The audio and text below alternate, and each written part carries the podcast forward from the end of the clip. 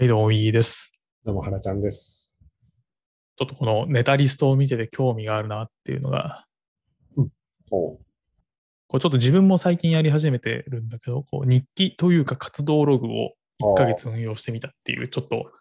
これ気になってます。これは、まあ、その名の通りで、 Notion で、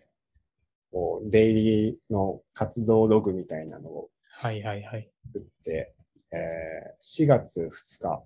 に始めて、こう5月19日、本日に至るまで毎日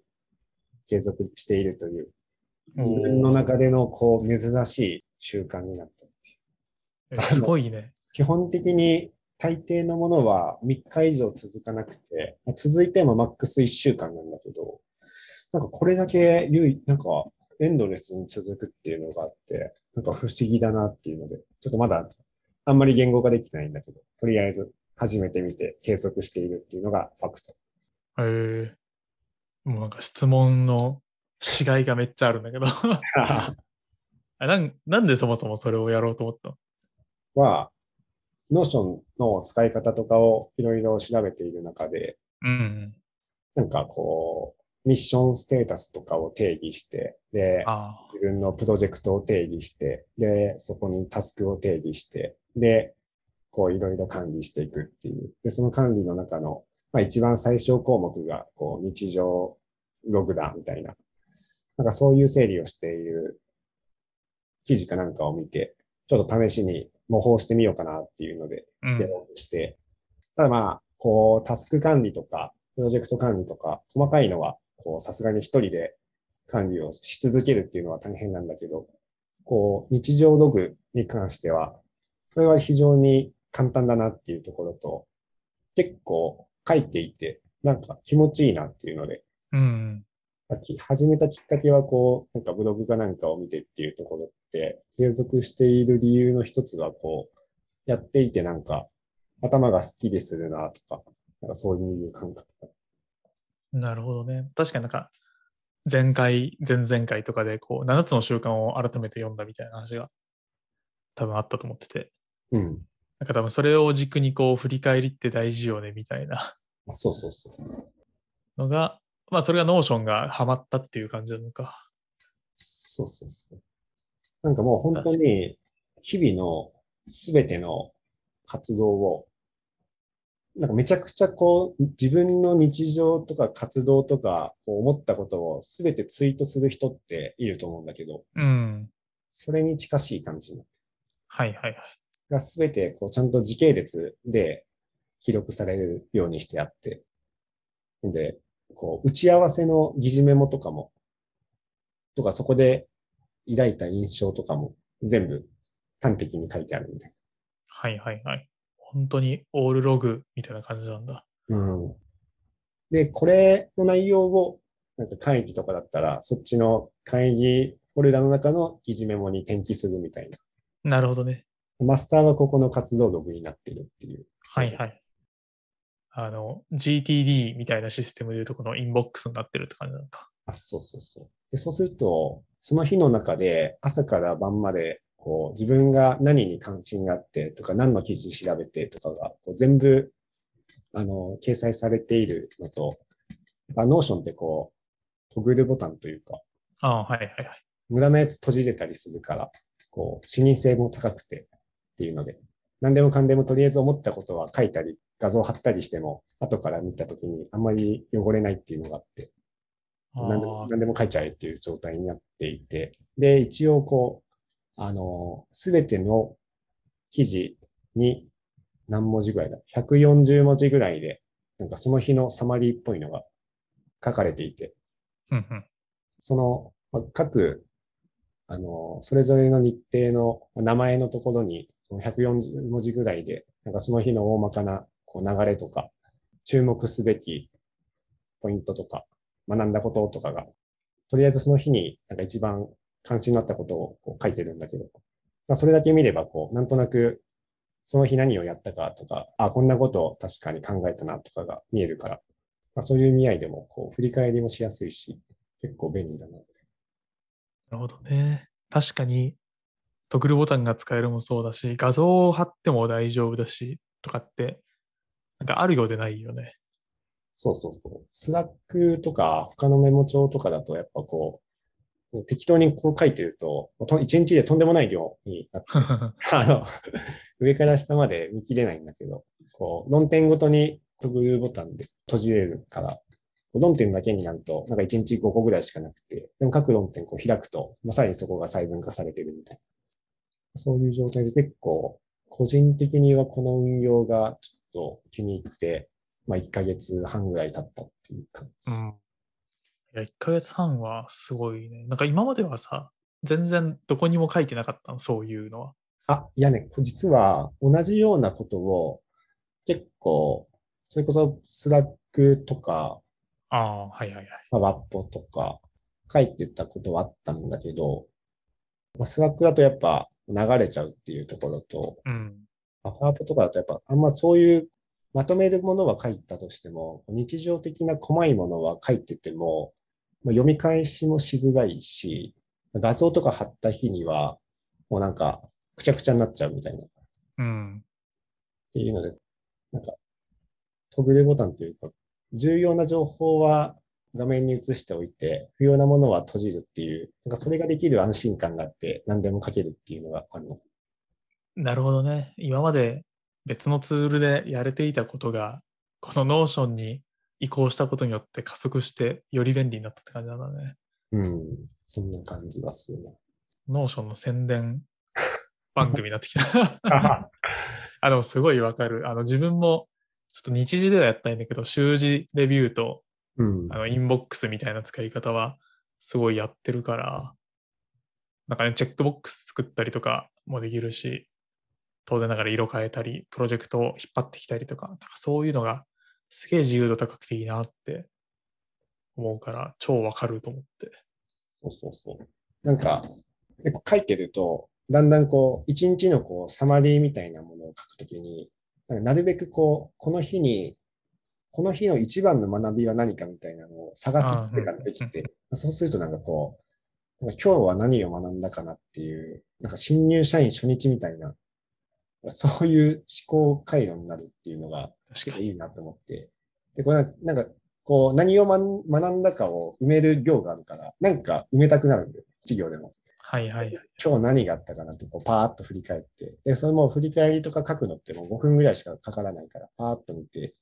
で、結構メモってる時に、なんかこの辺重要だなって思うところは、太字のピンク色の文字にするとかで、なんか後からパッと見て分かるようにしてあるから、あ、確かにこのあたりかなっていうので、打ち合わせの中とかで、こう、技術的な話とか、こう、ビジネス的な話とか、なんか誰かのコメントで、ああ、なんかあのコメント結構本質だったな、みたいなものとか、何かしらこう、気になったものを一行二行、こう学びとして記載するっていうのが、結構楽しいなっていう、こうなんか日々、小さく成長してる感っていう。なるほどね。いやあの、新入社員の時のこう、日報のような、あ、そうそうそう。なんか、自分新入社員の頃、ノートの取り方、なんか、研修の講師に褒められたことあって、うん。このノートの取り方を、なんかずっとやってたら、すごいことになるよ。あ、マジですか？みたいな。まあ、結果それ2ヶ月ぐらいしか続かなかったんだけど。あの、だからその時にやっていた感覚に近い気がする。でそれをもっとこう、手書きのノートでなんか細かく手が疲れるように書くのではなくて、もうこうノーションで限りなく省力化で同じようなことをやってるっていう。いや、でも確かに今思い返しても、こうなんか何百回と言われてきただろうけど、そういう仕組みを作るのすごい上手だなと思ってて、原ちゃんが。いつだったっけな？なんか勉強会のさ、フォーマットとか作ってたじゃん。あの、聞くときの。はいはいはい。ああ、何のテーマで話されてて、こう何が今日初めて知ったことで、質問するとしたら何を聞くかみたいなさ、なんか、そうね。マインドマップとかでやってたの。あ、そうそうそう。なんか、ああいうのとかをこう、どんどん作ってて、あれってすごい、当時は紙のノートでやってたじゃん。やってた。でそれは紙のノートが多分自由度高いからそうやってたと思うんだけど、なんかそこにバチッとノーションがハマってる気がするから、あ、そうそうそう。結構紙のノート運用は、なんか自分の中でこう、いろいろなこう試行錯誤があった中で、結構ここのフォーマットが一番わかりやすいっていう、こうまあ、打ち合わせフォーマットと、こう勉強会フォーマットとあったから、うん、まさにそれのフォーマット、まあ、ノーションが全てのフォーマットに対応できるような能力を持っているっていうところで、こう自分のやりたいこととか、やりたいこうデータベースの作り方とか、あの情報の掲載の仕方っていうのが、まあ、何でもかん何でもかんでもこう自分が思い通りにできるっていうところで、なんか解放されてる感じがあるかもしれない。うん。いや、なんかほんとすごいなと思うのは、その、書く内容を試行錯誤することはなんかできるんだけど、形式、フォーマットをガンガン変更していくっていうのがすげえなと思ってて。もう、あれだよね。趣味だよね。いや、いや もう、どこまで来る趣味だよね。端的に思ってるのは、とっととこう、YouTuber になり、テンプレートを配り、アンバサダーになるといいよって思ってる。確かに、あの、スクールの中ではそういう活動はしているから、それをちょっと溜まってきたら外部に公開しようかなっていうのは思ったりしてた。うん、VTuber でもいいから VTuber になって、あの、そういうフォーマットが作れないとか、運用改善ができない人ってもう死ぬほど、あの、三日坊主勢がいっぱいいるからさ。そうね。うん。なんか今だから、そういう意味だと、こう自分の中でこう、マインドマップの情報整理のフォーマットとか、パワポの中での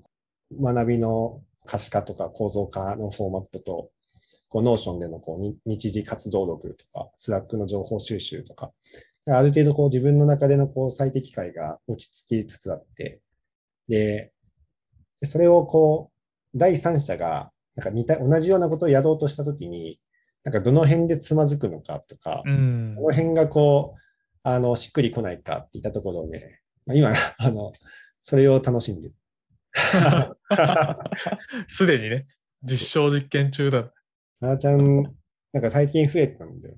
ちゃんのやり方を真似るみたいなのが最近のトレンドとした。面白い。で、自分もあの包み隠さず全てあ与えるから、あの、あ、こんな感じでやるといいっすよっていうので、ちょっと、こういうの、あの、一番最低限のここを始めてみたよ。あ、いいですね、みたいな。ちょっとそう確かに。それ、一円もち富を生み出してない。あの、信用貯金しか生み出してないから、あの、金銭的な資本に変えていこうあそうそう。まあまあ、なんか儲けようとしなくても全然いいと思うけど、こうね、手の届く範囲だった限定的な資資産の立て方がもっと広く立てれそうな気はするし、まだノーション、あの、広がったとはいえ、テンプレートを作れる、マイフレームワークを持ってる人ってそんなに多分いないから、うん。いや、いいポジショニングなんじゃないかなって思いながら、こうね、聞いてました。理系脳と、まあ一応、こう、IT 系に多少、それなりのアセットがあるっていう状態で、多分こう、あれなんだろうね。昔の自分のなりたいかった像が、なんか、こう、システムとか、こうビジネスのこう、アーキテクチャになりたいっていう漠然とした思いがあったから。フォーマット化というか、全体感の形式化をするのが好きなんだなるよほどね。結構そういう勉強をしてたんだよね。入社3年目ぐらいまで。なるほどね。アーキテクトとしての仕事をしてるみたいな感じなのか、イメージとしては自分の中での。そうそう、こう思考整理とか、ナレッジマネジメントのアーキテクトを考えるとか、まあ、この全体の構成を考えるっていうのが、なんかやっぱ楽しいなっていうので、こう自由度が白紙から始まって、そこにこういろいろ積み上げていって、こう最適な、なんでまあある種これが一つのシステムみたいな。ものうんうんうん。そういう最適な自分が解きたい問題に対する最適なシステムのアーキテクチャは何かっていうのが結構こうこれまでのいろんな IT 系とかビジネス系の学びの集大成的な感じのアウトプットになってきているっていう感じで単純に趣味レベルでやっていたものがあの身近な人にギブしているっていう状態になってきたので確かに一般公開するっていうのもメンタルが続けばいいかもなって。いやーまあ分かりやすいアウトプット。まあ確かに配布しやすくなったのもあるしね。あ作りやすく配布しやすいっていう。うん、それはある気がする。うん、ちょっと、ノーションを褒め続けてるだけで何も僕らにはギあのギブがない、バックがないから、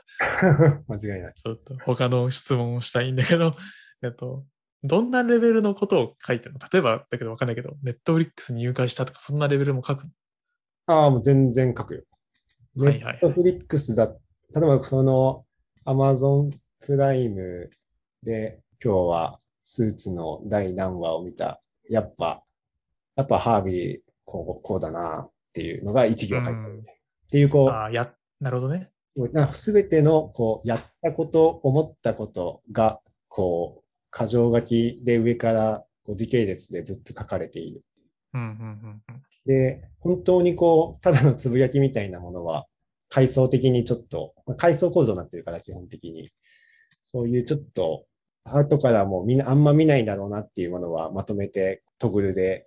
ただのこうメモっていう形で閉じられるってなるほどね。いう。何でも書いてあると思う、そういうのとか。逆に書かないことがないかもしれない。はいはいはい。パソコン、まあ、多分ほとんどパソコンの前にいると思うんだけど、日々。うん。でその時は、まあ、どこかで必ず開かれてて、メモるし、外にいる時はどうしてるああ、これはね、難しくて、あの、まあ、一応スマホで、箇条書きで、キーワードだけ書かれているっていう感じ。のああ、なるほどね。だけど、あんまり、そう、なんで、終日外出しているとか、例えばこう、まあ、旅行とか行ってたんだけど、うんうん。その旅行の日は本当に薄いね。あの、3行ぐらいしかない。なんか、こういうメンバーで旅行行って、あめちゃくちゃ楽しかったみたいな。あのお店良かったなって。以上みたいな。体験としては濃いはずなのにね。そういう日もあるっていう。今ほの今の自分の課題はそれかもしれない。なんかそういうパソコンが目の前にない時でも、あのいつもと同じように、ボイスログがこう、後から勝手に同期されて、ここに文章として記載されるみたいな仕組みがあったら便利だなと思った。ああ。でも、エクステンションというか、アプリ系でさ、うん。なんかファストノーションとかっていうようなのとかで、うん。簡単にノーションにメモを取るみたいなのがあるんだよね。で、普通にノーションのアプリをスマホで開くと超重たいから、うん。そのファストノーションっていうのを介して送ります。で、その入力を全部音声入力にしてしまえば、なんかできる気がするね。あ、覚えてないんだよね。こう一日中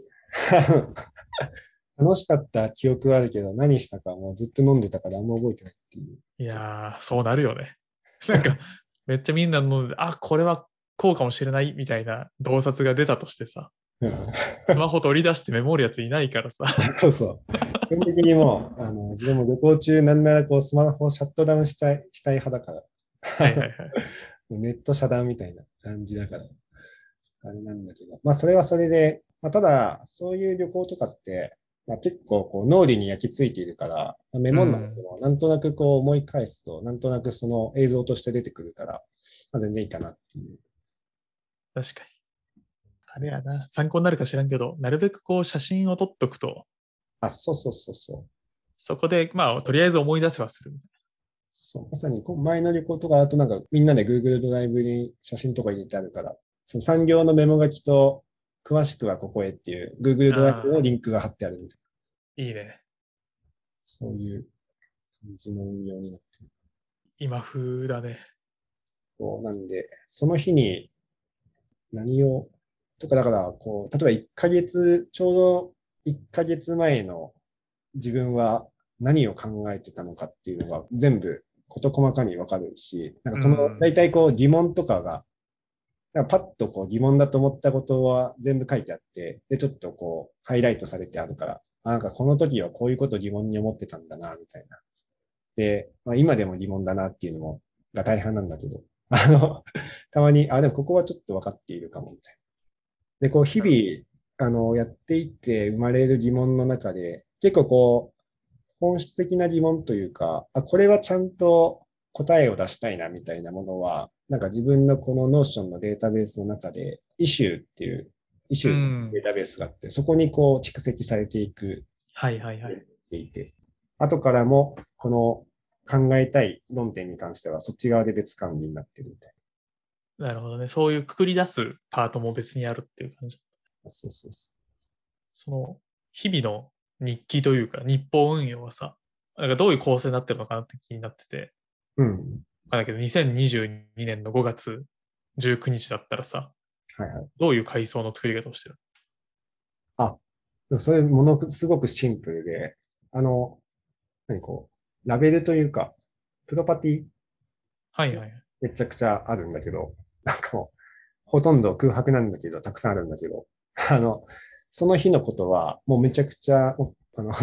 考えたことっていう、あの、タイトルがあって、以下全部箇条書きみたいああ、な。で、打ち合わせとか、何かこう、これについて調べようっていうものがあったら、それがこう、上位階層のタイトルになって、でそれがトグルになって、その配下にこういろいろ書いていくっていう、各論点が、大論点が一つのトグルになってるみたいな。はい一日にはいはい。打ち合わせが5回あって、夕方になんか勉強会が1個あったら、その5たす1の6個が、6個のトグルがあるみたいな、そういう運用の仕方になる。なるほどね。なんか1枚のページでさ、ちょっとわかんないけど、やり方わかんないけど、例えば5月18日のトグルがあって、5月19日のトグルがあってみたいな、なんかもう1枚のページで全部表現する方法も多分あると思うし、あまあ、さっき言ったようななんかデータベースをなんか5月なら5月ドンって作って、まあ、1日ずつそこに入れるみたいな形式もあると思うんだけど、なんか今のに行き着いたのって、なんでなあ、あ、これは、なんか結構データベースとして、あの、まだ自分はこう、自分の中で描いているシステム、もう全体にこうシステム作ったんだけど、まだこう自分で作っておきながら、あの、あの日常活動録機能しか使えてなくて、でああ、なるほどね。自分でやっておきながら。で本当は、タスク、プロジェクトのデータベースとタスクのデータベースがあって、うん。こうタスクのデータベースとこう日常の活動ログのこうデータベースをつなげることで、こうどのタスクをいつどういうテンションの時にやったのかっていうのが、後からこう全部紐づいて見えるようにしたいっていううのがあって、っん。ていうので、こう日常の活動ログは各毎日が1ページになってるっていう状態になっていて、で、各ページごとにこうタスクとかプロジェクトが紐づいているっていう状態になってる。あなるほどね。他のデータベースと紐付けをしたいから、各ページ単位で管理しているっていう。はいはいはい。だからデータベースなのか。そうそう。なんかタグとか、こう、それこそこう、イシューとかは、まあ、イシューぐらいは結構頻繁に出てきて、なんかその日に作ったイシューが紐づいてるみたいなるほどね。いや、ブループリントというか、設計図はもっとでかくて、なんか、な。設計図はね、まだ1ヶ月ぐらいの運用だから、まだ全然追いついてないっていうことだね。設計図としては結構こう大掛かりな、それこそこうミッションっていうのがあって、そこに一時期軽く PMP とか勉強してたから、あって、そこに対してこうプログラムとプロジェクトがあって、で、ロールがあって、いうので、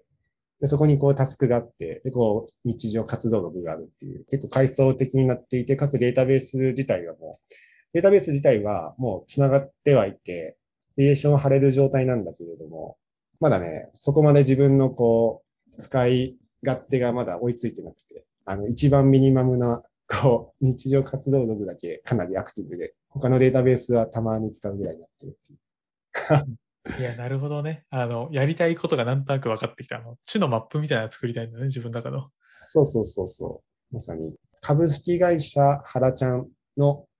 えープロジェクトマネジメントノーションワークスペースになっていて、その中のこう一番ミニマム単位がこう日常活動ログデータベースで、まあ、今はこうこれの、この運用が一番楽だから、まあ、まずはこれを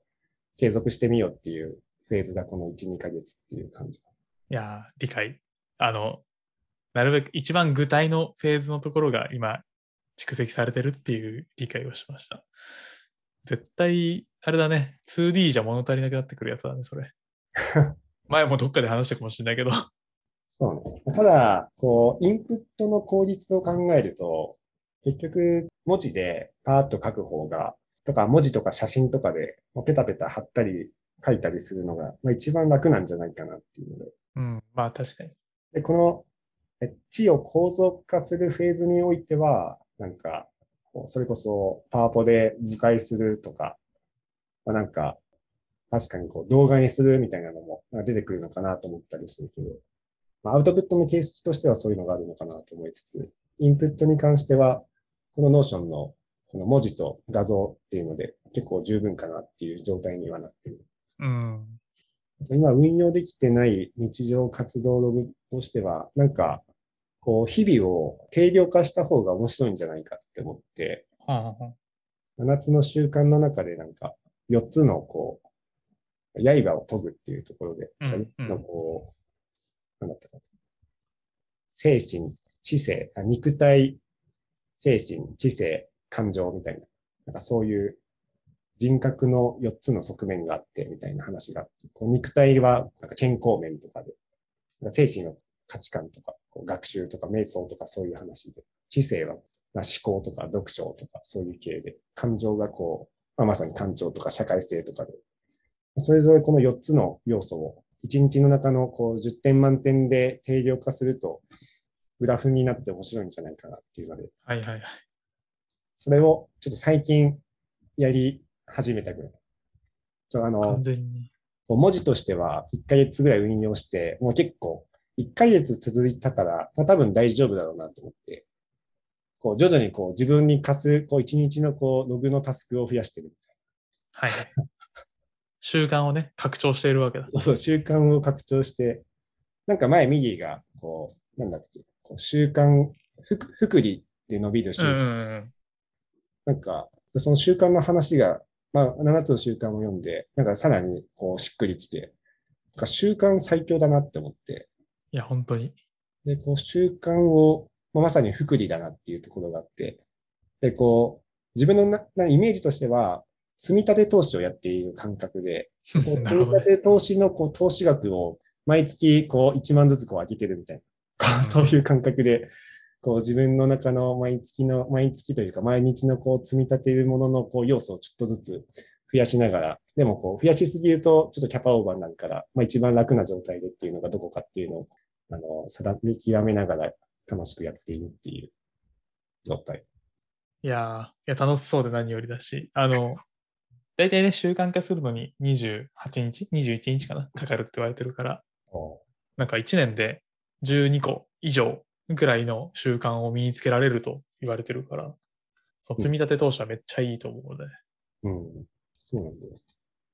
なんか、日々の充実感にもつながるなと。いや、すごい大事だと思う。本当に。なんか、なんか特にコロナ期間さ、本当あれ？この日、何やってたっけこの時みたいな。あるあるある。めっちゃある。めちゃくちゃあって、それこそ本当、こう、コロナ期間中のこの、この月何やってたって聞かれても、多分パッと答えられないやつ多いなと思って、うん。なんかちょっともったいないなっていうか、そんな感覚がなんとなくあって。で、こう日々、まあ本当最悪、本当に最悪の日でも1行は書くようにしてんだよ。習慣として。で1行なら本当さ、10秒で書けるからさ、日付書いて、なんか、もう今日はダメだ、疲れた、終わり、みたいな。で、それも後から見たら、あ、この日なんか疲れてたんだな、みたいなのがわかるから、っていうのも含めて、うんなんか、日々生きてるなっていうのが見えて面白いなっていや、確かにか。あと、格系、ログ系って本当積み上がるからさ、あそうそうそう。はい、書いたなってなるよね。うんそれがいいよね。なんか、あんま自分は、こう、なんだろう。